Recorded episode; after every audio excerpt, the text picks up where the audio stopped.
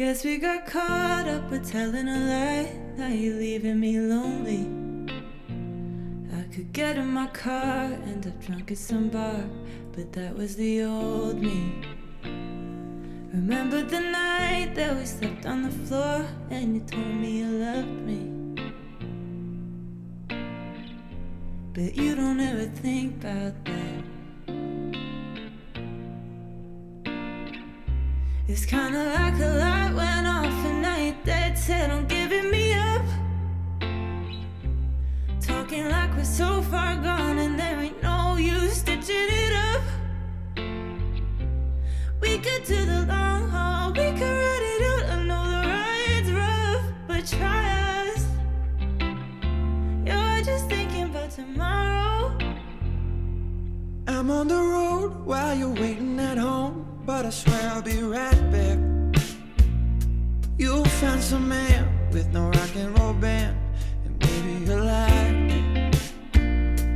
Remember the lake when it started to rain, babe, and I just held you. Bet you don't even think about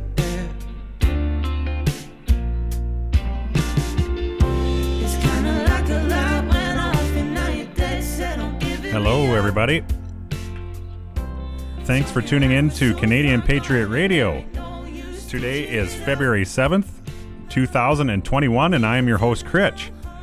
We are finally back here. Um, I'm having another one of those weeks where I'm busy. I got a lot of stuff on my plate, so I'm trying to uh, burn the candle at both ends. Um, a lot of stuff going on in the background here that you guys are probably unaware of. Uh, we got some website stuff going on, some announcements today. I've also been uh, sneaking around and poking at this censorship, but we'll get in, we'll get into all of that in the latter part of the show. What I want to do first is open with uh, an article from Global News. Um, this was uh, posted February 5th, 2021. And this article seems to completely disagree with what the liberals keep telling us over and over that they're doing great things for the economy. And the title reads Canadian economy sheds 213,000 jobs in January as lockdowns hit part time workers. Statistics Canada says the economy lost almost 213,000 jobs in January as unemployment fell to the lowest level since August last year, wiping out the gains made in the fall. The unemployment rate rose 0.6 percentage points to 9.4%, the highest rate since August. Financial data uh, financial data firm Refinitiv says that the average economist estimate was for a loss of 47,500 jobs in January and an unemployment rate of 8.9%. The losses were almost entirely concentrated in, in Ontario and Quebec, and mostly in the retail sector as lockdowns and restrictions closed many businesses. Employment declines were heavy in the services sector and part time work, fueling the largest monthly decline since April, when some 2 million jobs were lost.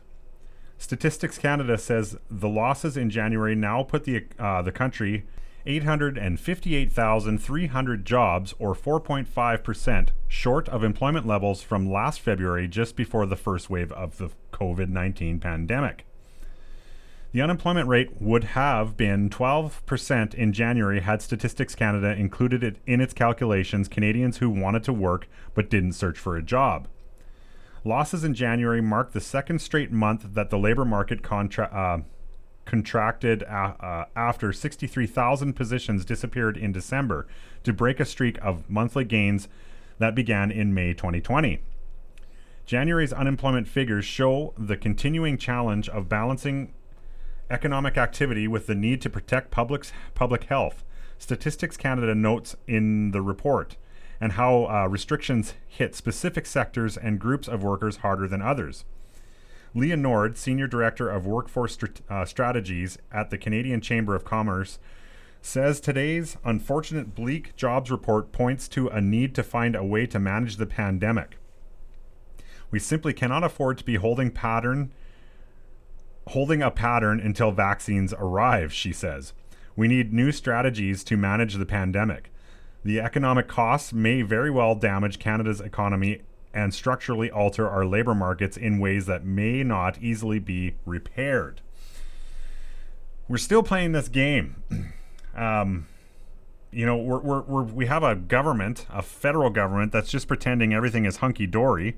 And uh, we obviously are losing jobs at exponential rates here. And uh, we're still playing this game that it's, uh, it's all. it's all okay because we're under a pandemic. Well, how do you feel about that? I don't. I find this extremely frustrating. Here we are uh, over a year later, and we're still doing this to ourselves. You know, I'm following the line and uh, Chef quite closely because uh, it's looking like uh, they they might take a page out of uh, out of uh, Italy's playbook. Now, if you don't know what I'm talking about, Italy. Um, in the country of Italy, they opened 55,000 small businesses all opened on the same day.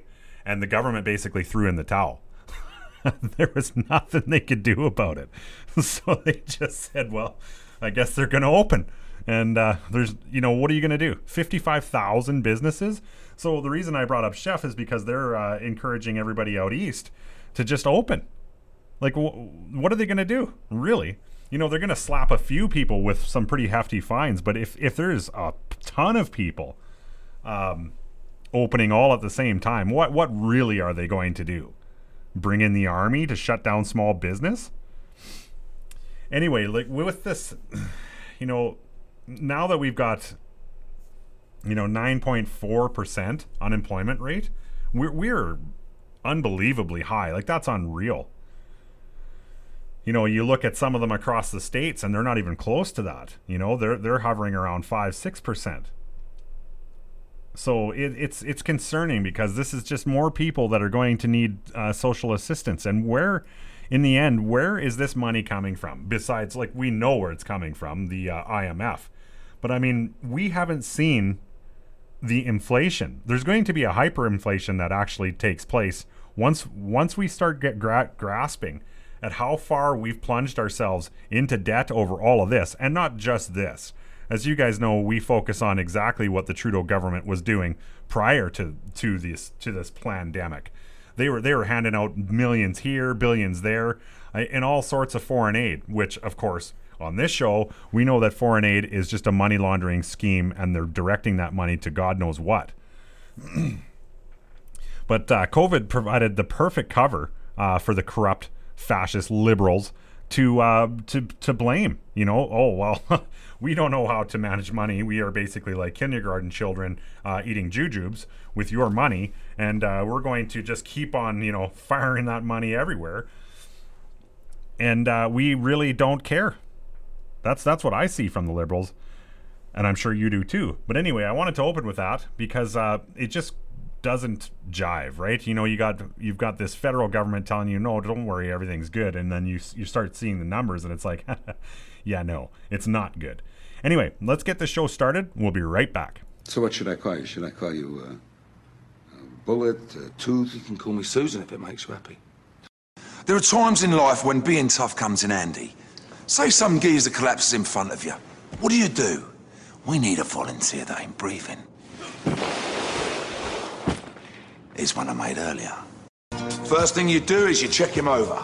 If he ain't responsive or he ain't breathing, or he's making noises like this. Climate change is real. There is no evidence of election fraud. The Canadian Liberals are doing a great job. Then his heart will stop working, he's having a cardiac arrest. Look lively. First call 999. Then you do hands only CPR and no kissing. You only kiss your missus on the lips. Watch. Lock your fingers together, knuckles up. Then push down, right on the sovereign.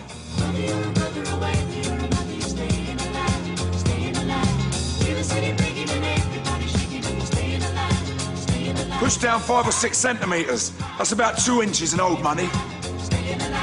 Push hard and fast, about two times a second, like to the beat of staying alive.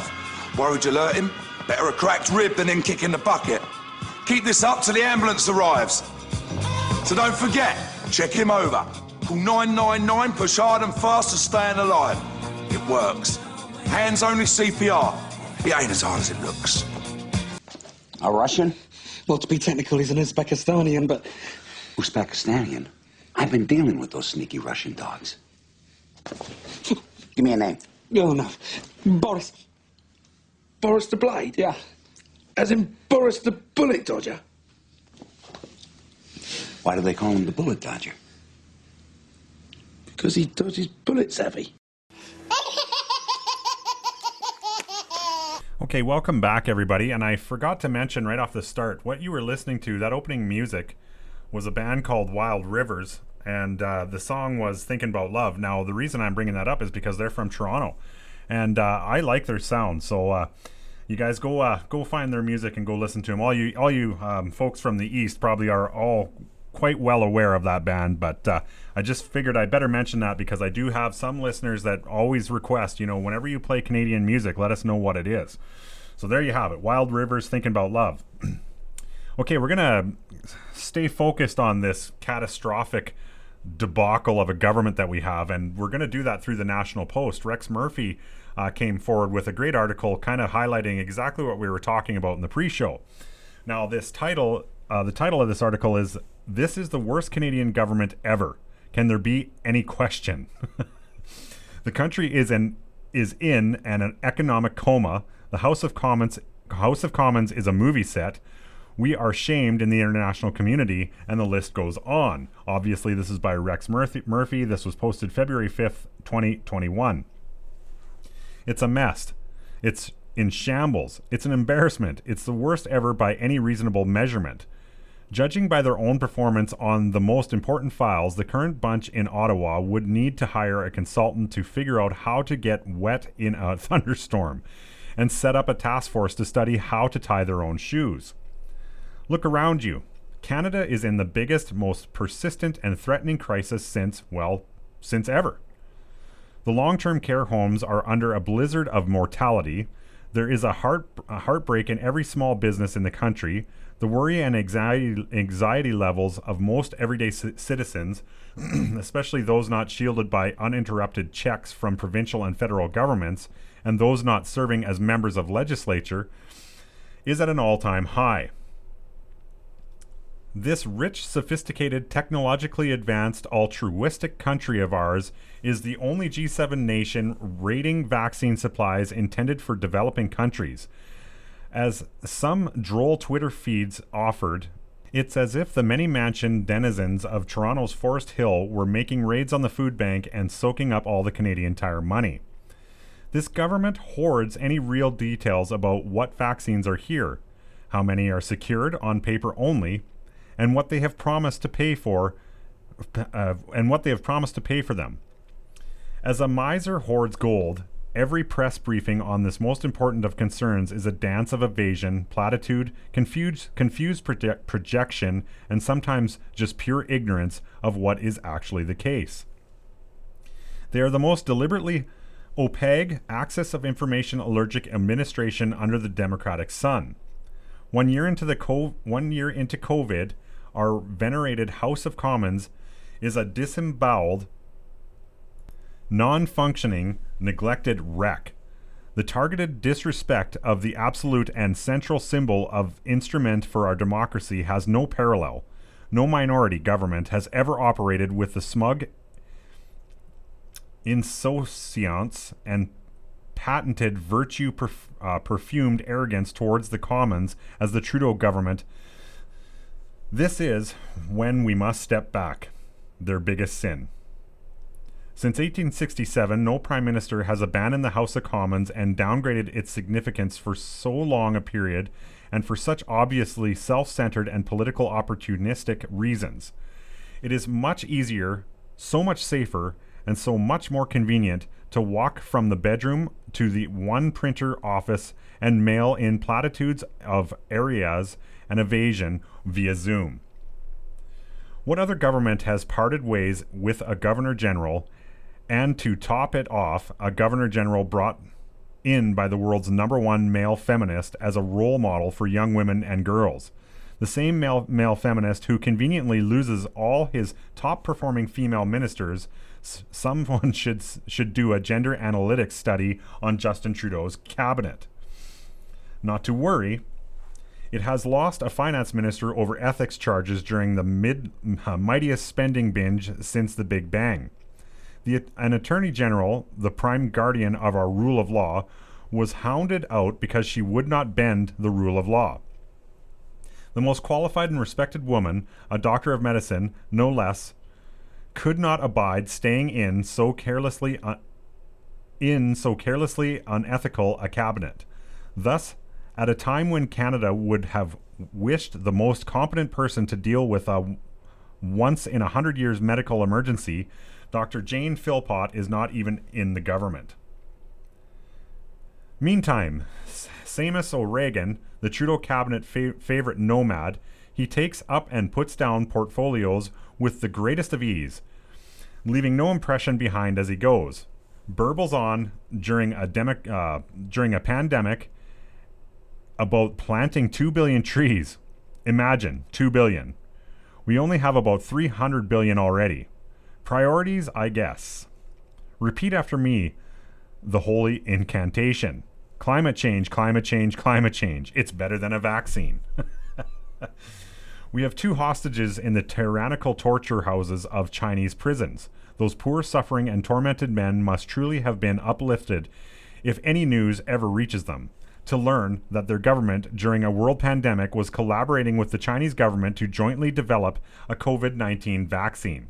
Remember the front remember the line of Casablanca of all the gin joints in the towns in all the world and insert countries for gin joints. Of all the countries in all the world, why did the Trudeau government pick China? Incompetence can't cover it. We need some term that speaks of dedicated and determined, merciless, staggering wrong headedness, the uh, pure blind leading the pure blind. We have no budget. We have had no budget in two years. We have spent more than any other government by far in our history. We have no idea where all the money has gone. The Auditor General has been denied the resources to even keep track of the of a portion of it. There is no coherence or trust between the majority of the premiers and the prime minister. We have been offered occasional delights like the, cele- uh, the celebrated comic opera of the WE Brothers and the temporary 43 million gift to them to the administ- uh, administer half a billion dollars of your money. The Liberals have given far more time and dedicated energy to the Derek Sloan affair, whatever that was, than the cancellation of the Keystone XL pipeline and the emergent threat of Alberta leaving the Confederation. Quarry serious panel discussion. Is Canada safe from uh, Bidenism? Alberta groans while the Trudeau government spends over 36 million for staying at home chairs for its civil service. The country is in an economic coma. The House of Commons is a movie set. We are shamed in the international community.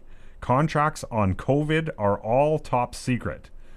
There is zero reliability on any projection made by a minister or the prime minister on where we are on vaccines and distribution. Rideau Hall is shortly to be listed on Airbnb. Farmers have been hit with fuel and carbon taxes. Newfoundland teeters on bankruptcy. The West has never felt so far out of things. I could go on. Is this what it meant? Is this what was meant when the rosy words first pronounce Canada's back? To calm yourself, however, there is always this climate change. Climate change, climate change. Two billion trees, two billion trees. Home chairs, home chairs, Derek Sloan. Just a great summary that I was tripping over my tongue uh, the whole time while reading it uh, by Rex Murphy uh, of just the, just the.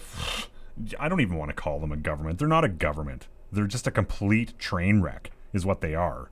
The liberals. And if, are you surprised by any of this? I know I know I'm not at all. But anyway, let's let's get into. You heard Rex Rex Murphy talk about Alberta there. Let's get into that, shall we? Now, as most of you know, um, I myself am a federalist. I like Canada the way it is. Um, but the problem that is happening out in the West is you just are you're not getting any. Um, you're getting nothing really, right? Uh, it's the ongoing problem. It, I mean, this was our parents' problems and their parents' problem. Uh, Western people always feel alienated by uh, Ontario and not necessarily Ontario the people, but Ontario the government. Um, and uh, we just don't seem to have a voice. So, what Rex Murphy was talking about was what we're going to cover right now. And this comes to us from the Calgary Sun. Sun. This was written by Rick Bell, February 3rd, uh, 2021. Uh, United Conservative, Conservative Party MLA Barnes pitches Alberta independence vote. Drew Barnes hears about the frustration, the despair, the despair of many Albertans for this province to stand up to Ottawa. Barnes is a United Conservative member of legislature from out Medicine Hat Way, but he's nobody's puppet. He's not afraid to speak his mind. He, he also knows this fall's provincial referendum vote on equalization may not be the big deal we've been told it could be. It might not actually change much. It may be the case of a big hat, no cattle. But here is where the story gets interesting. Barn wants to make it a big deal. Big. Grabbing the powerful in this country by the, well, let's just say grabbing them. The way Barnes figures it, if a majority of Albertans vote yes in the equalization referendum, opposing the system in this country where Alberta is milked by the billions upon billions each year, even in tough times, where the province just wants to be treated fairly and isn't, Barnes wants the leader of his party, Premier Jason Kenney, to stand up to step up and stand up. I think what Premier Kenney needs to do is set up an independence referendum for the same day as our next provincial election. That's spring 2023. Barnes says a vote on independence would strengthen Alberta's hand in getting a fair deal from the feds. It would give Albertans a voice. Hell, it would make a big splash on the national news and maybe wake up a few self satisfied sorts in central Canada who don't think Albertans have what it takes to kick up too much of a fuss. You can tell Barnes really likes this Alberta independence referendum idea. He says it would put Ottawa on notice. Albertans are the ones who should decide if Ottawa is treating us fair, and the best way for Albertans to have their voice is an independence referendum. Albertans can decide if Ottawa has given enough. Ottawa has to know there are consequences. Is that sound is that the sound of cheering I hear from the heartland from Heartland, Alberta. Barnes is the guy who sat on the province's Fair Deal panel and spoke out and said Alberta uh, said the Alberta government should be clear to Ottawa and the other provinces. Alberta gets the brush off on a fair deal and there should be a, a vote for independence. Now he's planting the seed. He's suggesting a way to get that independence vote and when it should be done. On the ground, Barnes sees support for independence about around 30%. Many others are wanting to take a hard look at the pros and the cons. The United Conservative politician is well aware the Kenney, uh, Kenney government's current policy is called diplomacy by some, butt kissing by others. Either way, Alberta gets the short end of the stick. The despair and frustration is higher than ever. Albertans are telling me more and more that enough is enough. Albertans are ready to push and take some risks, Barnes says. Hope is not an acceptable strategy. Barnes has heard the line of how Alberta is grumpy, pinned away for pinned away for happier times. And if the Alberta economy goes up, the political temperature will go down. And the province will go back to to paying the piper and not calling the tune and accepting that's just the way Canada rolls. But the man from Medicine Hat believes Albertans are more conscious uh, of the unfairness in this arrangement known as Confederation. Even with uh, even at federal levels, Barnes says people here want somebody who will represent their values. Barnes recognizes there are many who have a very sentimental attachment to Canada and want Canada to want Canada to work but don't feel like being screwed over or constantly disrespected. But he points to the farmer who wonders what would happen if Alberta was asked to join Canada today and was told there wouldn't be pipelines, billions upon billions would be taken every year by Ottawa, and all elections would be decided before Alberta votes were even counted. Do you think we'd join today? The answer is no, Barnes, said Barnes. It's so wrong for Canada, for Ottawa, for the Laurentian elite not to give us equality, not to give us a fair deal, not to give us movement of our resources. Well, Barnes is sure not reading from the approval government script on this one. It is my duty to speak up. I want to speak up. I'm not worried. so there you have it. There's the, you know, kind of the sediment that's coming out of uh, Alberta not just Alberta, uh, uh, the Scotch too, and uh, big portions of BC, uh, minus the granola heads on the uh, very west coast. Now, if you're from uh, uh, Vancouver or Vic- uh, Victoria, I'm sorry. I know there's a lot of you that uh, feel the same way we do, but uh, you're just overshadowed by your your tree hugging friends there in those two cities. but you know, the point being that um, the I think the biggest problem that most Western people have with the currently with the way the country is set up is we're just not heard. Um, we're just passed off. Uh, none of our concerns matter, and I know um, the people out east feel the same way too. Like uh, there's there's a a growing uh, I don't know if you want to call it a movement of people that are just sick of the government not listening to us. And that's the biggest thing here. And that's exactly why I'm still a federalist. But I do want to see this. Now, I want to, I want to see, um, particularly Alberta, have an ind- independence referendum now because I want them to be taken seriously. If Alberta is taken seriously, the rest of Western Canada will be as well. And so, if they actually did hold the referendum to separate from Canada, it would have the same effect that uh, uh, Quebec did when uh, when they did theirs. And what we need is an answer for the Bloc Québécois. The western part of this country needs to have um, an independent voice because Quebec has it, and look how it's working for them. I mean, it, it they they are able to get what they want, and uh, you know. I would actually like to see uh, the seats equalized across the across all the provinces. That would that would solve this problem as well. So everybody's voice is equal, right? But you know, it, it's looking like it's going to have to go this way uh, for for the West to uh, the West to actually get heard or to be taken seriously. They're going to have to get almost to the point of separation, unfortunately, and. Uh, it's just sad to see, right? You know, and we and you, don't expect anything less from the the corrupt ass liberals. They're never going to to uh, see that you know every Canadian should have an equal voice. They don't want that. They are the Laurentian elite, the liberals. We know that for sure. And you know, like Rex Murphy described, what a what a disgrace of a government is the best way to to describe it. But anyway. I just wanted to just you know highlight what what is kind of going on here within the country, um, as we've got listeners from all over the country, and you know whether you agree or disagree, uh, it's obviously something that needs to be talked about. So let's carry on here, everybody. Okay, let's move into um, a strange trend that we are starting to note uh, with our returning travelers. Um, I know a lot of you have, have probably already seen all this, but I wanted to cover it because it's just uh, it just goes to show how deep the lies are that Trudeau is spewing. Now, this comes to us from the Toronto Sun, and the title is Warmington Man Forced into Detention Center in Canada COVID Hotel. This is by Joe Warmington, um, February 3rd, 2021. You will have to forgive Steve Dusing for not believing there are no COVID 19 internment centers in Canada. I'm in one, the 34 year old Scarborough man told the Toronto Sun on Tuesday. Not by choice. I was told when I arrived at Pearson International Airport Sunday night from Charlotte that it was either three days in quarantine or go to jail. So, he- so he was escorted. Uh, excuse me. He, so he was escorted, escorted on a shuttle bus from Pearson to the nearby Radisson Hotel on Dixon Road. But this is is no way a normal hotel stay. I'm not allowed to leave the room, he said. There is a guard at the end of the hall. So he must re- remain in a ninth floor hotel room while waiting for the results of a COVID test he was forced to take.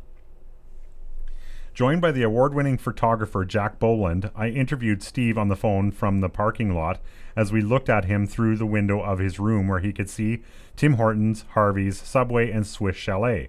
But I was told I can't order in food, said Steve. He's effectively incarcerated. It feels like that, he said. I don't have any say in it. The worst part is before he left from visiting a friend in North Carolina, he got a COVID 19 test that is required by the new rules. It cost me 130 bucks, he said. I tested negative.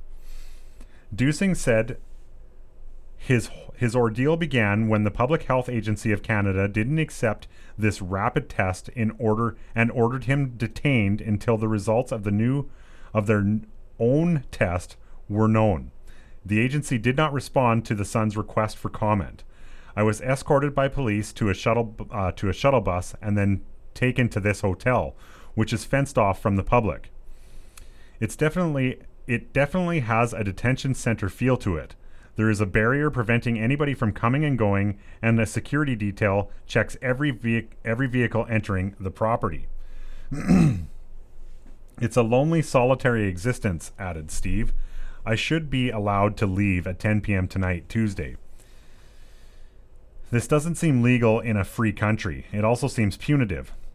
If he has a fever or cough, perhaps precautionary measures of some kind could be taken. But taking away someone's liberty is obscene. It feels like a violation of basic human rights in a country that uh, purports to champion such freedoms. A notice in his room said, You must remain in your assigned room and are required to limit face to face contact with others outside of your immediate room assignment. Just like a prisoner, he gets water sent up and a sandwich. I don't have any symptoms, said Steve. I am angry, but other than that, I'm fine. But he worries about the eight other people taken off his American Airlines flight and dozens of others inside this hotel. Some cried and said they would lose their jobs or didn't have babysitters, he said. There was no leniency. There was no uh, no long they were no longer free. They were ordered into government custody. It's very annoying, but I could imagine going through this with a family or having, but I couldn't imagine going through this with a family or having people waiting for me, he said. The big question is will he have to pay to be forced into this hotel? Prime Minister Justin Trudeau said people will have to finance their own mandatory hotel quarantines uh, quarantine when travelers land at Pearson. I haven't signed anything or agreed to pay for anything, and I won't, he said. I think I got lucky and arrived the last day before you had to start paying because Trudeau said people will have to pay 2000 to 3000 to stay the 3 days to cover the cost of security, doctors and food. Whatever it costs, it's not a hotel stay but a but a bizarre pandemic rendition into a Canadian COVID containment hotel. What are your thoughts on this everybody? This is nuts. This is absolutely nuts. Like, are we under the illusion we're free still, everybody? When stuff like this is going on, and they have the audacity to tell you that you're going to pay for it? Get fucked, is exactly what I would say to Justin Trudeau. Suck my blank, right? If you are going to detain me here, you're covering the cost, because I certainly am not. And I think everybody here actually, and this article points it out, there's probably punitive damages involved here. And I would I would be suing. Like, you're like oh man. I hope Steve du- Dusing does actually sue because this is a- absolutely outrageous. To basically hold you against your will and then have the audacity to make you pay for it? Uh-uh. Not happening. I'm very interested to see where this goes because I think uh, I think there are actually cases here, um, and I hope that these people do uh, do press charges. I, you know, I would go as far as to say to Justin Trudeau himself, like I'd, I'd love to see lawsuits brought against Justin Trudeau over this, because this is just absolute crap. You know, especially if they had, if they had COVID tests and they're just failing to recognize them, then pff, all the health authorities that are that are in on that decision need to be slapped with lawsuits too. Anyway, there's another story that I wanted to cover that um, we have kind of been talking about in and an roundabout way here. Um, and uh, this comes to us from CBC, our absolute favorite, our favorite media. So I'm sure they're going to run a cover on this. But the title is Cancer That Went Undetected During the Pandemic is an Impending Disaster, specialist warns. Screening tests and diagnostic procedures for some cancers drop off sharply during the first COVID 19 wave. This is by Leah Hendry. Uh, it was posted February 2nd, 2021. Cancer specialists are bracing for a wave of patients suffering from more advanced disease due to delays in both screening and diagnostic testing during the pandemic.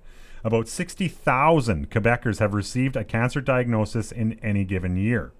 But according to a report released by the Quebec Ministry of Health last month, an estimated 4,100 people have gone undiagnosed between March and July 2020. as the health system grappled with the first wave of the COVID 19 pandemic. Some people may have put off seeking medical attention because they were afraid of the virus. Others likely faced delays in getting routine screenings or biopsies. At Montreal's Cedar Cancer Center, there were 20% fewer diagnoses in 2020 relative to the previous year. My fear is over the next few months we will see a significant increase in patients newly diagnosed with cancer, said Dr. Amin Aprikan, sorry, Aprikayan, who is the center's medical director and the chief of cancer care at the McGill University Health Center. Data is still being gathered, but since the fall, Aprikian said several surgeons, oncologists, and Hemat- hematologists have noted seeing patients with more complex or advanced stage cancers. The cases often require multiple treatments or more difficult surgeries. The economics on the health system in managing these extra treatments for patients who otherwise would have perhaps been cured, all of this is going to be additive, said Aprikian. the impact is going to be significant, but down the road. the first wave priority COVID 19. Last spring, the province halted non urgent surgeries, fearing hospitals would be overwhelmed by COVID 19 patients. Semi urgent and urgent cancers, cancer surgeries were prioritized, but there were significant slowdowns when it came to screening. The province breast screening program was completely suspended for several months during the first wave of the pandemic. According to the Ministry of Health, about 91,000 fewer uh, mammograms were done in April and December 20, uh, of 2020 compared to the previous year. Colorectal cancer screening, typically prescribed by a doctor to look for blood in the stool, dropped by 74% last spring. In the event that test returns to a positive res- uh, in the event that test returns a positive result in the next step is a colonoscopy which can detect polyps, tumors, and abnormalities, but the volume of colonoscopies dropped by 66% for the same time period. Biopsies, biopsies and scans were delayed, and some cancer treatments were swapped for oral medications that could be taken at home, or radiation therapy.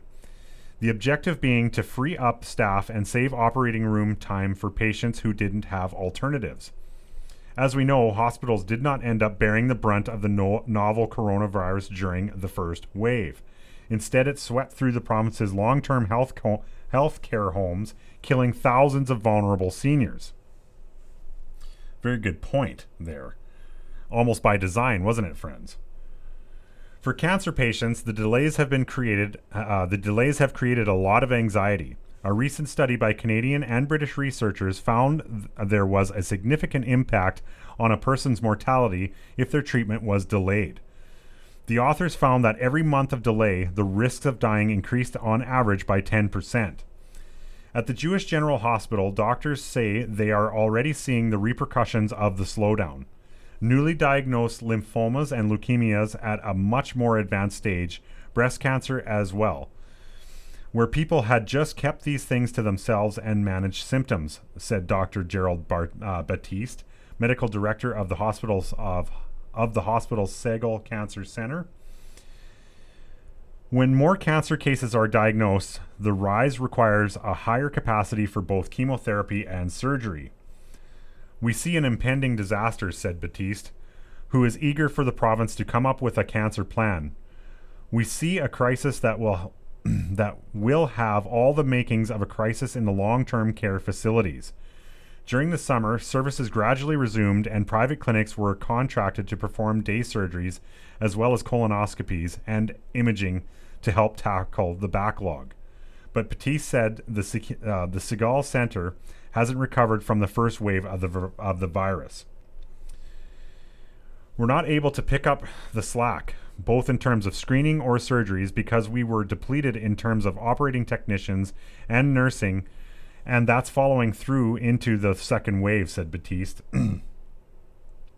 Once Quebec emer- uh, emerges from the second wave, Batist said extra money will be needed to hire more nurses and extend clinic hours onto evenings and weekends.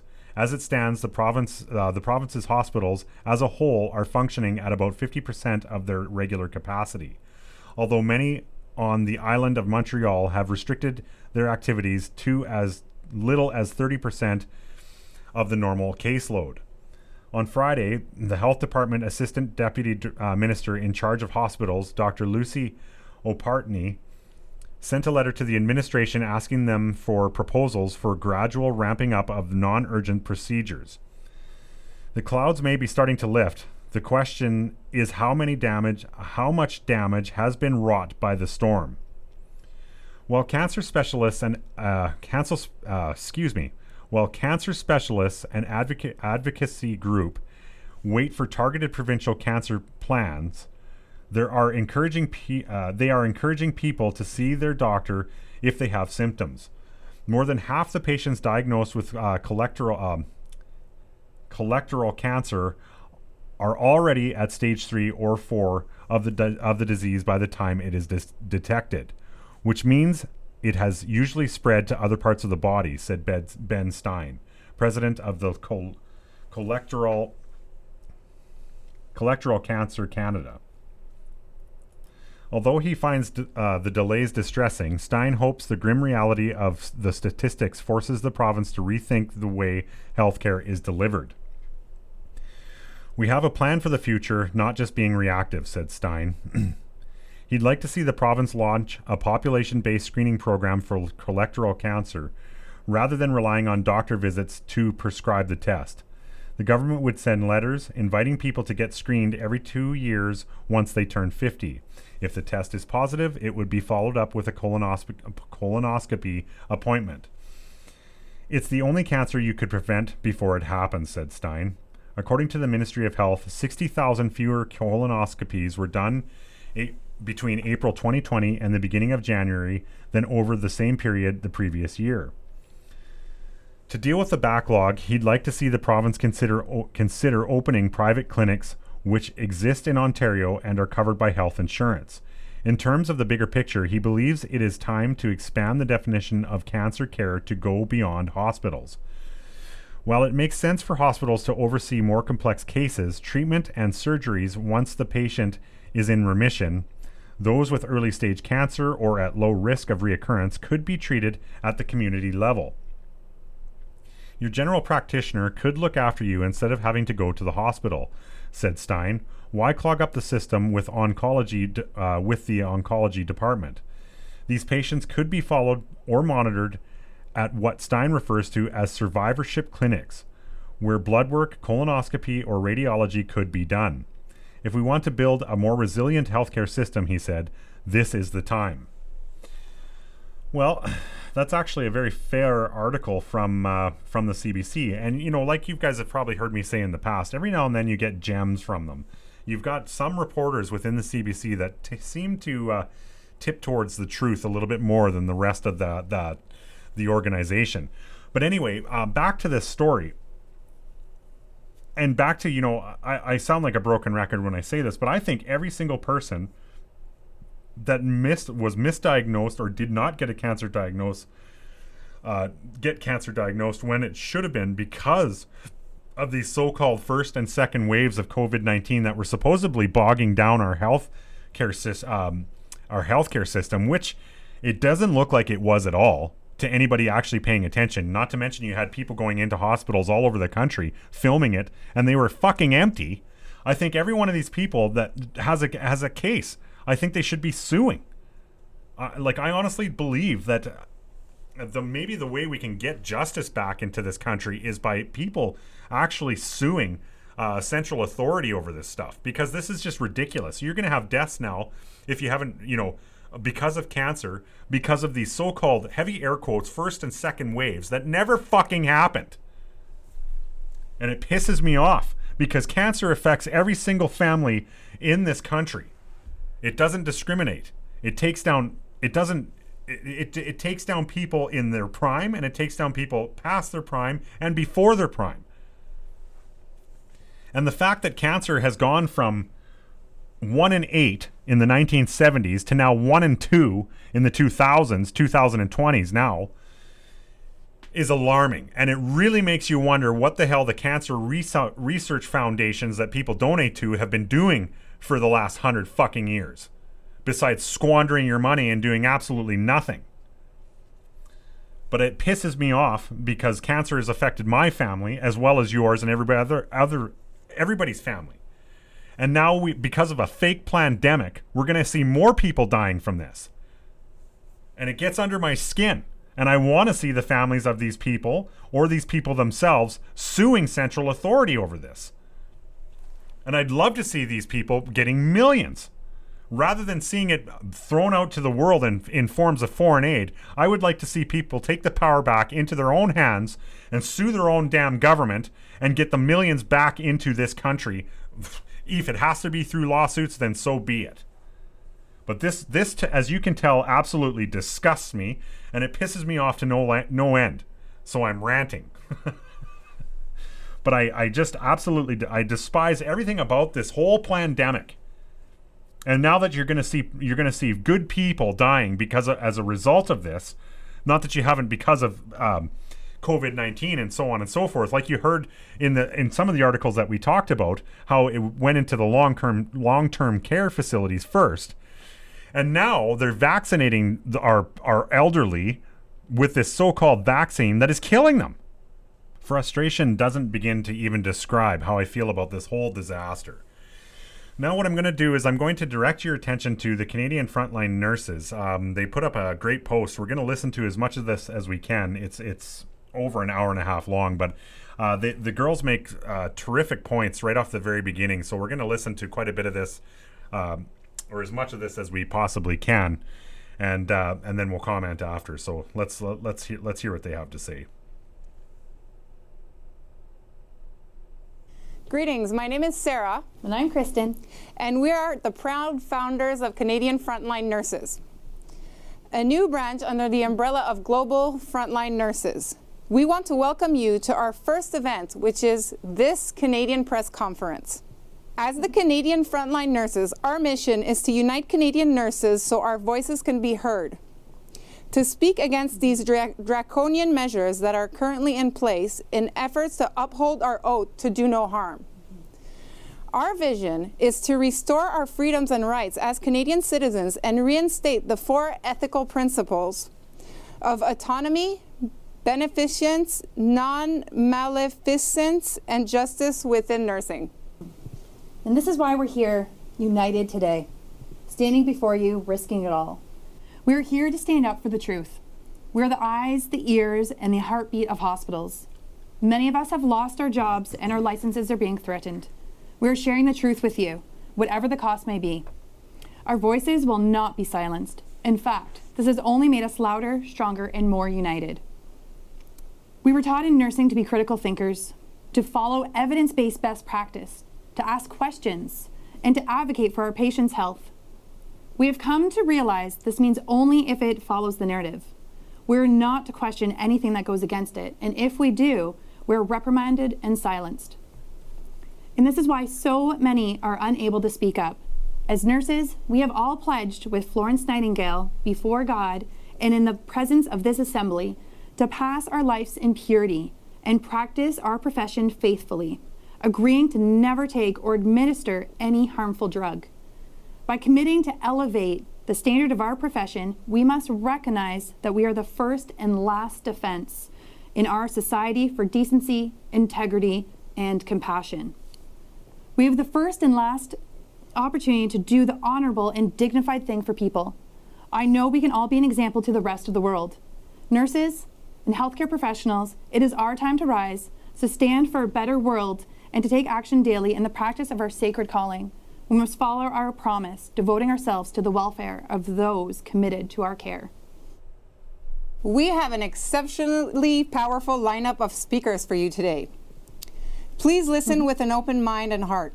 It's time we start having hard conversations and listening to the people who are being censored.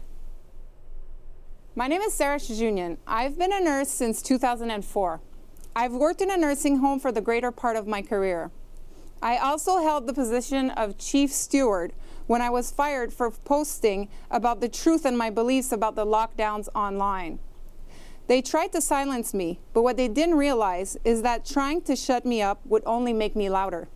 I decided to channel my rage and put it to something positive. Therefore, I spoke out at the prote- protests and founded Nurses Against Lockdowns. When you work in a nursing home, it's easy to see that the government doesn't put much value on these seniors.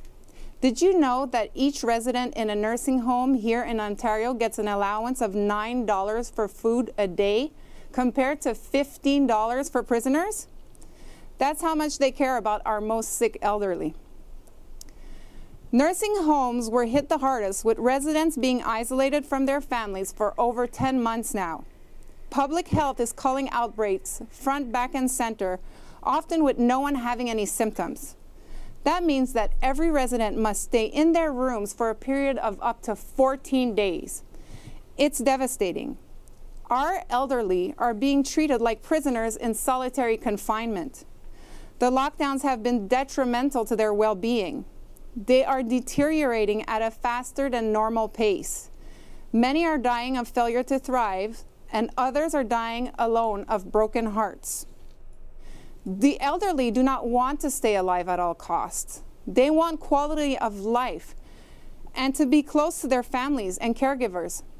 Studies show that the more social and emotional engagement people have, the more resistant they are to viruses. So, why on earth are we doing the opposite of what we know to be right? These are crimes against humanity. Nobody has the right to tell us when and where we see our loved ones, Boom. ever. As if this is not enough, now we are being told that residents will be in the first to get this unsafe experimental vaccine. Dr. Kelly Moore, the Associate Director of the Immunization Action Coalition, had the audacity to inform us not to be alarmed if one or multiple people die in nursing homes within a day or two of receiving the vaccine. How crazy is that? We shut down the entire world to protect these vulnerable people, and now we're going to inject them with something that might kill them to protect them? It's insane. We have safe treatments for this. There is no need for risking lives unnecessarily. Dr. Sebi once said, quote, a society that keeps cures a secret so that they can continue to sell medication for huge profit is not a real society, but a huge mental asylum, end quote. I strongly recommend, for those of you who can, please get your parents and grandparents out of these facilities and bring them home. It will make a world of difference to their well being. Our elderly are not just useless eaters who should be used for profit. They are extremely precious, filled with love, wisdom, and experience. They've been there for us all along. Now they need us. They need for us to speak for them. This must stop now. Another group of major concern is people with mental health issues. This one hits really close to home for me. I'm a survivor and advocate for child sexual abuse. Many of the people I love the most have struggled with mental health, myself included. Due to the fear, financial instability, and isolation that the lockdowns are creating, we are seeing a significant rise in depression, anxiety, post traumatic stress disorder, and substance abuse. There's been an increase in overdoses and suicide, with CAMH predicting up to 2,114 excess deaths by suicide from unemployment only in Canada by the end of 2021. What about those lives? Don't they matter? Before the lockdown, I was in the best place of my life. I've been completely sober for a few their programs helped me so much that I became a facilitator there and even started my own organization called Lighting Up Dark Corners to empower survivors. I felt unstoppable until the pandemic hit. I have complex post traumatic stress disorder, and some of my biggest triggers. So you kind of get the point. um, she covered some good, uh, some good uh, points there of, of what's going on in the nursing homes. Now I just want to try and skip ahead because um, there's just a lot of solid gold in here, and I know we're getting close to an hour here, but we're going to probably run over a little bit today just because. Our next speaker is Dr. Stephen Malthouse. Hello, I'm a medical doctor from British Columbia, Canada.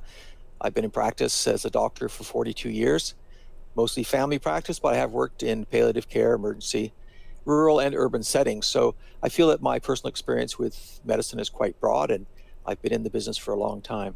What I'd like to talk about is the uh, the COVID vaccines that are coming to us here in Canada and are being rolled out very fast. They're not really vaccines because they don't protect you from passing on or getting infection. They're not typical of what we used to see in other vaccines, stimulating your immune system through injecting some portion of a virus or something like that uh, to get your immunity up and ready to fight something which comes to you. This is different. This is more an experimental biologic product. It's not a true vaccine. And the term experimental actually points out that we are in third phase of the study, the trial. We haven't actually got the trial results. And so, in fact, we don't really even know what is in the vaccine. We don't have the list of the ingredients, which is not necessary that they be supplied to us uh, according to the rules until sometime in 2023. So, really, what we're seeing is an experimental product rolled out on the population of Canada and the world without consent. In other words, without consent, knowing that one is in a, a trial. Certainly, it's not informed consent because we don't even know the ingredients of the product. And finally, we've the the animal studies which were done prior to the rollout of this vaccine were very brief. They were not independent. And according to the Nuremberg Code, of course, you have to have animal studies done before you're able to proceed with human studies. So this seems to break the Nuremberg Code. Now, why should we be concerned about this so-called vaccine? Well, one is we we know, at least from the manufacturers' uh, discussion of the vaccine and their statements, it has not been proven or shown to prevent infection. That means it will not prevent you from catching the disease, COVID 19, and will not prevent you from passing on COVID 19. So the advice is that we're going to continue to wear masks and social distance, lockdowns and so on will not be stopped by rolling out this vaccine, even if you were to vaccinate the entire world. So things will not change. It will not stop the so called pandemic. Because if we do not stop contagion, we will never reach herd immunity. And if we don't reach herd immunity, then the virus will continue to spread in our communities. There's something else that we need to be concerned about. When they did studies on messenger RNA vaccines before in animals, but also they did something very similar in children. If we look at the animal studies alone, we see that they had this peculiar phenomenon with coronaviruses called pathogenic priming. If you know what it's like to get a bee sting, sometimes the first sting is not a problem, but for people that have allergy to bee stings, it's the second one that causes the swelling, shortness of breath, the generalized inflammation, and anaphylaxis, where people are sometimes hospitalized. With patholo- pathogenic priming, this characteristic of coronaviruses when they were trying to make vaccines out of them, the first shot or the second caused an antibody rise, which is significant, and most of the researchers, manufacturers are quite thrilled with that. But when they gave the animals uh, exposure to the wild virus, they developed this generalized inflammation this immune system override, which caused many or most of the animals to die. So, SARS, after SARS 1, 2003, they made quite a few attempts to create coronavirus vaccines, similar to what we're seeing today. But these caused this pathogenic priming, which killed most of the animals. They did a similar thing in the late 1960s with children with respiratory syncytial virus, they had 35 kids. They gave them the, the vaccine. They seem to have good antibody responses. But when these children, these 35 children, were exposed to the real virus in the community, two of them died and 80% of them were hospitalized. Again, this showed a form of preparing the immune system to overreact when exposed to the real virus. So we have to be very cautious. And in fact, many vaccine advocates recommended that we we proceed with extreme caution, not at warp speed, to roll out a coronavirus vaccine for the whole world. So this is very much an experiment. And I would say for you that you know you don't want to rush necessarily to be in the front of the line for an experiment like this. There were quite a few categories that were not tested in the trial, including pregnant women, but also the frail elderly were not included in the trials. And so we do not know what the effects will be on these pop. Uh, I'm just going to stop them right there. We do so. it's killing them. populations. Already, we're seeing that people are having anaphylaxis and autoimmune uh, responses to the vaccines. And you know, we have the Pfizer vaccine and we have the Moderna vaccine here in Canada. And already we're seeing people having reactions to this uh, that are immune oriented. Some of them are occurring quite quickly, but we don't know what's going to happen in the long term. The trials themselves really only went for two months in humans. And so we really do not have long term data. Another thing we have no idea about, because we didn't check this out with animal studies, is the fact that with M messenger RNA vaccines, which are designed to target, to create and target a protein on the coronavirus spike as syncytin 1. We did not check its effect on the syncytin 1, the same protein which is found in the placenta and also in sperm. Now, the problem there, or the issue, is that if we create an allergic reaction, allergic response to a protein in the placenta and in sperm, this could have disastrous effects on fertility of people that take uh, this vaccine or this shot. It is truly an experimental product. And we may find, and it has been warned by some of the top scientists, that the risks of infertility by taking this shot may be extremely high. Of course, we kind of wonder do we really need to give a vaccine to younger age groups where the infection survival rate, IFR, was 99.9% and above. And so, really, it's not highly recommended. In fact, in young people, it's discouraged, I would say, at least I would certainly discourage it, because the risk of getting the disease is so much less than the risk of taking the vaccine. And right there is, is where we'll end it. So, what I'll do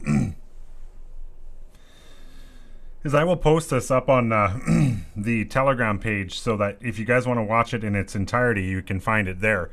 Uh, obviously, it's just a wealth of knowledge. Um, you know, it's it's kind of just reassured some of the stuff that a lot of you and myself have already known that there was just no, there's no long term effects uh, studies done on it.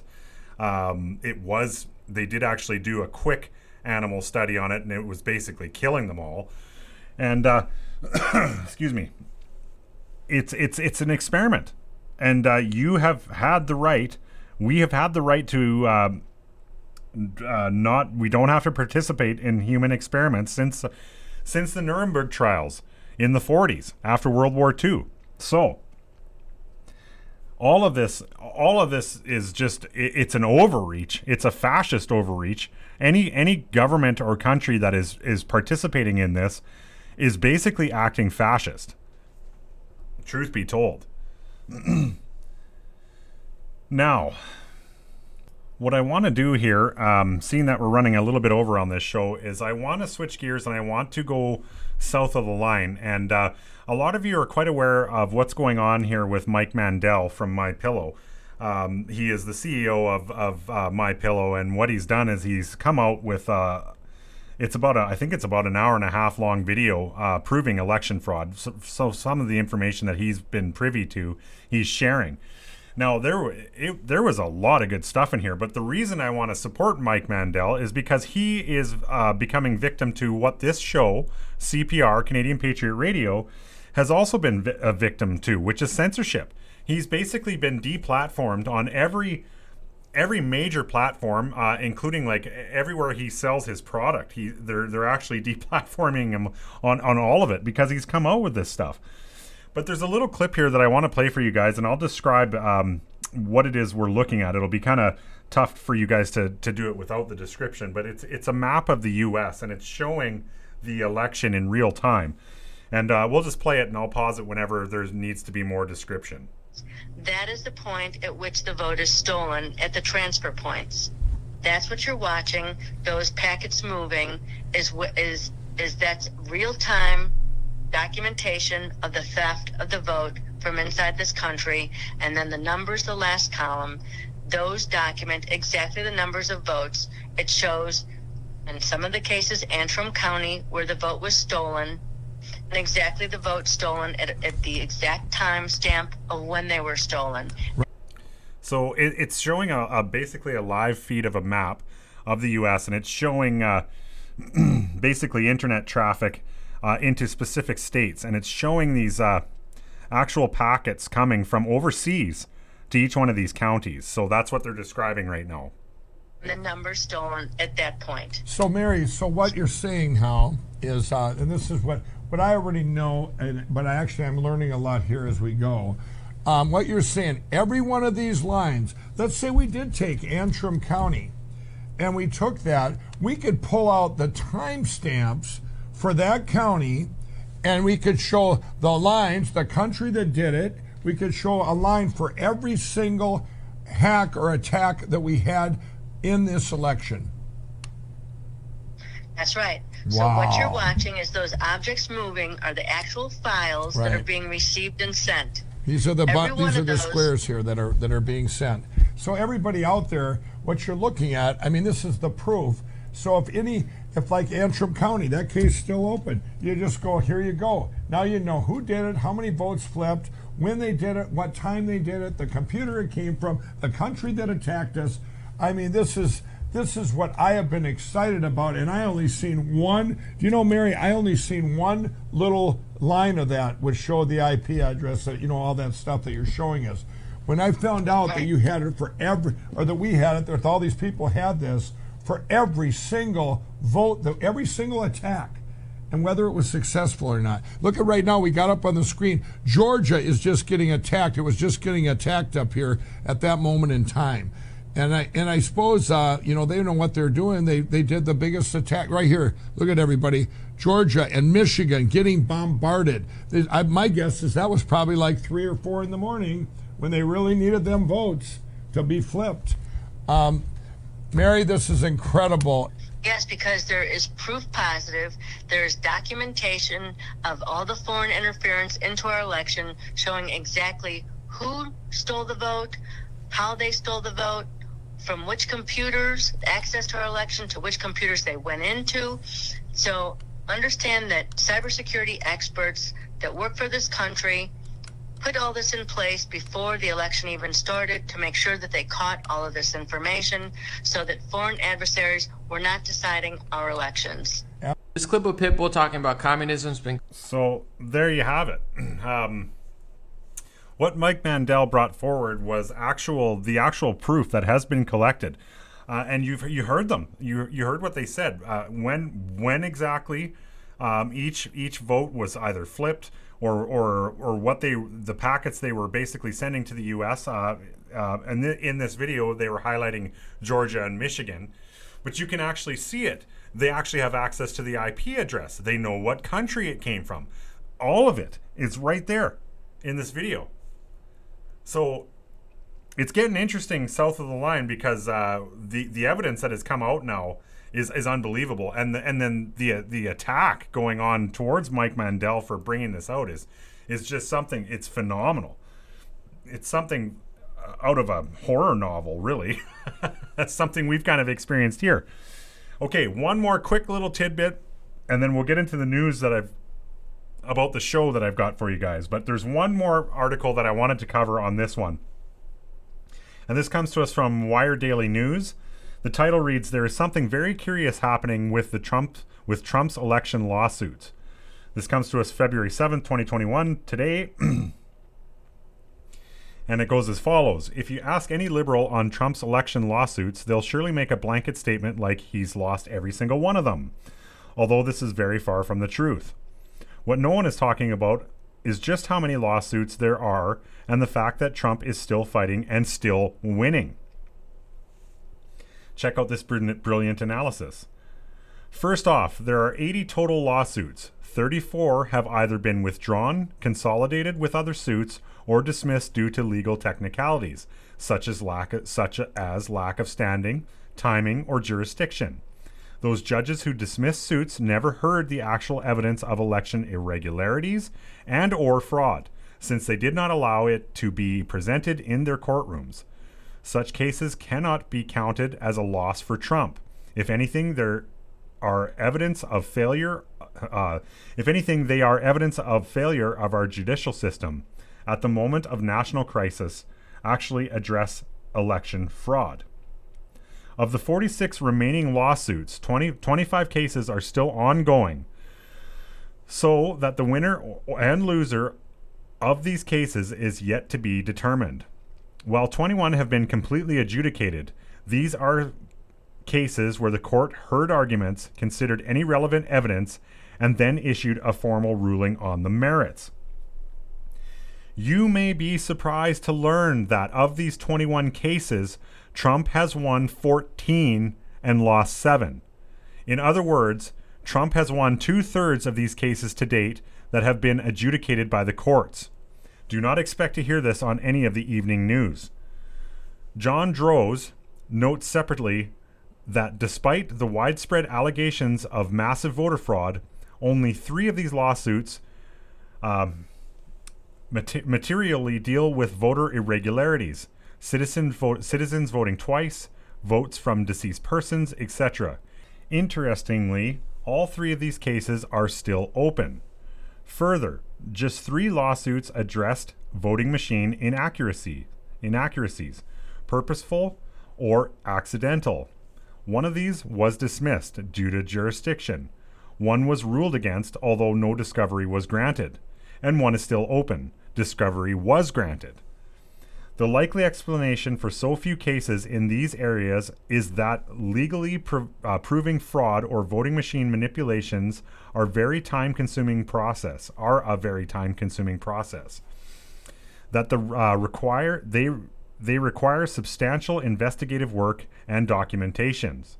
Documentation. There simply wasn't enough time to do this prior to key points in the process, like the Electoral College. Uh, well, that's a far cry from the Dem claim that Trump is being laughed out of the courts with these lawsuits. In fact, it is. In fact, the fact is, this battle is still going on, and at some point, we're going to get the truth. So, a couple of just a little interesting tidbits of what actually is going on south of the line, because, you know, right now, um, the especially the American mainstream media and the Canadian ones. The Canadian mainstream media is so complicit in this whole thing; it's unbelievable. They're just pretending that it's all forward ahead. It's all over. Besides the fact that we have this pending impeachment scam, another impeachment scam. But I'm I'm absolutely loving this because I'm hoping that Trump himself testifies. Because uh, the insight on that is the fact that it sounds like Trump is going to expose the other side of what they're doing if he gets to testify, and he's going to bring uh, big portions of what we just heard, you know, some of the, the irregularities that they can prove to this impeachment trial. So, you know, they're impeaching him on what? Th- that he was inciting violence during his speech uh, on Capitol Hill. Meanwhile, there was people attacking uh, Capitol Hill even before he was done his speech. So, who were these people? I mean, we've gone through this before. We know it's all BS anyway. So, that's where we are going to stop this act- the actual articles for this show and we're going to get into a little bit of news about the show here. So i have been doing a little bit of fancy footwork uh, in the background here because i wasn't just going to l- roll over and uh, and let this censorship stand. So one thing i have been doing was i actually set up another channel. Um, i abbreviated the name so it's obviously just cpr and the show is back up on a lot of the major platforms. Um, CPR is up on Spotify. Uh, just let me go through this with you. Uh, it's back on Radio Public. It is on Google Podcasts, and it's on Breaker. Now, um, what I'm going to do is I'm going to post the links to the Facebook page uh, because I do find that yes, they've got it up on the. They know it's me. There's no way they don't because I continued the episode count. Nothing changed. It's the exact same show. I just abbreviated it and and re-put it back and put it back up on all the platforms. But believe it or not, um, I think I think it could be there could be a few reasons why they're letting it go. Um, but regardless, you're not going to find it when you search it. Um, that's one thing I found. Maybe you guys will have more success th- than I did on these platforms, but I couldn't find them actually just searching it, searching it on the platform. So what I'm going to do is I'm going to post the links to the Facebook page. I'll put them in the Telegram room. Um, and then uh, once you've got it, you've got it. So who knows if this is permanent? But um, we did sneak through a back door uh, around the censorship here just by abbreviating the name, and obviously, re- you know, I, I started a new uh, a new profile. But the show is actually back up on on a lot of the major sites. Now, the other news I've got for you guys is the website is up and running. So, uh, I am limited to putting just the most recent show on the page. But uh, there is a pop up that comes up that will get you over to SoundCloud, and uh, if you click on it, you'll find everything on SoundCloud. So if you if you prefer going through the website or you just want to use the website for the latest episode, every time I record a new episode, the newest one will be on the web page. So if you've never gone to the to, to the uh, actual website before, it's CanadianPatriotRadio.ca. That takes you there, and then if you scroll down right to the bottom, you're going to find the latest episode uh, that has been released, and it will always be there. Um, it has a link to SoundCloud, and away you go. So. um, that's the news that I kind of wanted to share with you guys. So uh, the website is up and running. Uh, and we are back on some of the major platforms like Spotify with just an abbreviated name, which you guys know because we say it every show. it's CPR. So this, I haven't been sitting on my hands this this whole time. I've been uh, actually trying to work to get some stuff done. Now the holdup with the with the uh, the website was I got told to go down a path that I didn't necessarily have to go down. Um, so it seems to be working the way I wanted it to, and provided SoundCloud stays true to us, then that's the way we'll stay. So, like I said, it'll just be the latest show on the website. So every time there's a new one, a new one posted, you can just go right to the website and click on it, and away you go. Or if you guys are liking the SoundCloud format, then just stay on SoundCloud, keep listening to us there. I personally like the site. Um, so far, SoundCloud has just been a dream to, d- to deal with. I like them. Um, and then uh, and now we've uh, basically quarterback snuck ourselves back onto the major platforms. So if you do prefer Spotify, or if you're a breaker person, or Radiocast, or whatever it is that you prefer, then you just have to search CPR. Like I said, you might have a hard time finding it, so just watch the Facebook page, and we will put the links up there today. Actually, today is the seventh; they will be up there tonight. So, with all that being said, I had one of those shows where I was tripping over my tongue quite a bit. So, uh, thanks for bearing with me. I don't know what was going on with my reading, but it happens sometimes. anyway, with all that said, um, if you want to reach out to me, you can find me on Facebook. It's Canadian Patriot Radio. The message button comes directly to me. A lot of you guys are using it quite frequently, which is great. Um, another, uh, the other way to find us is the website, CanadianPatriotRadio.ca. Or if you prefer email, it's CanadianPatriotRadio at gmail.com. Either any one of those methods, you can actually uh, uh, come directly to me. You can uh, yay or nay the show. You can uh, whatever you want. If you have input or some some articles that you want me to cover on the show that maybe I haven't been covering, then send them my way. So uh, exciting times. There's a lot of stuff going on. Eventually, the website will have merch. Uh, now that the website is up and running, the next um, the next stage is to get the merch all ordered, uh, get it up on the site, and if you guys like what you see, then you can order it. So that's coming. But uh, as of right now, the website is finally running. That's why I'm finally giving you the uh, website address, which is CanadianPatriotRadio.ca. Okay, my friends, uh, we ran over a bit on this one, but that's okay. It's uh, like I said, it was one of those weeks where I was having a hard time getting on the air because I was doing a whole bunch of other stuff. So uh, I'm glad to share all this news with you guys. I'm glad that we are kind of finding the loopholes and getting around some of the censorship, and uh, hopefully we're back up on all the major platforms soon. The only one that is still holding out is uh, i iPodcasts. Uh, so I uh, Apple is kind of holding out at this point, but we'll see how it goes. Uh, you know, and this probably isn't permanent. I'm fully aware of that too. I'm, I'm they're gonna figure it out and and probably block me. But I mean, if I have to abbreviate and just you know, I can continue to mess with them as they mess with me. So it's gonna be a give take thing, I guess. Anyway, my friends, um, thanks again for tuning in, and uh, until next time, with all thy sons, command.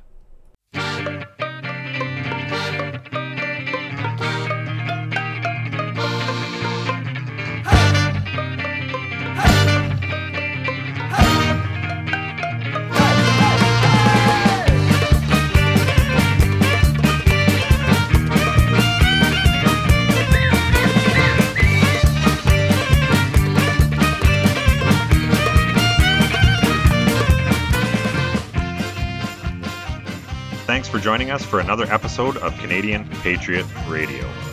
CPR is not filmed before a live studio audience. If you like the show, friends, make sure you give us a thumbs up and share us on all your social media platforms. Until next time, take care.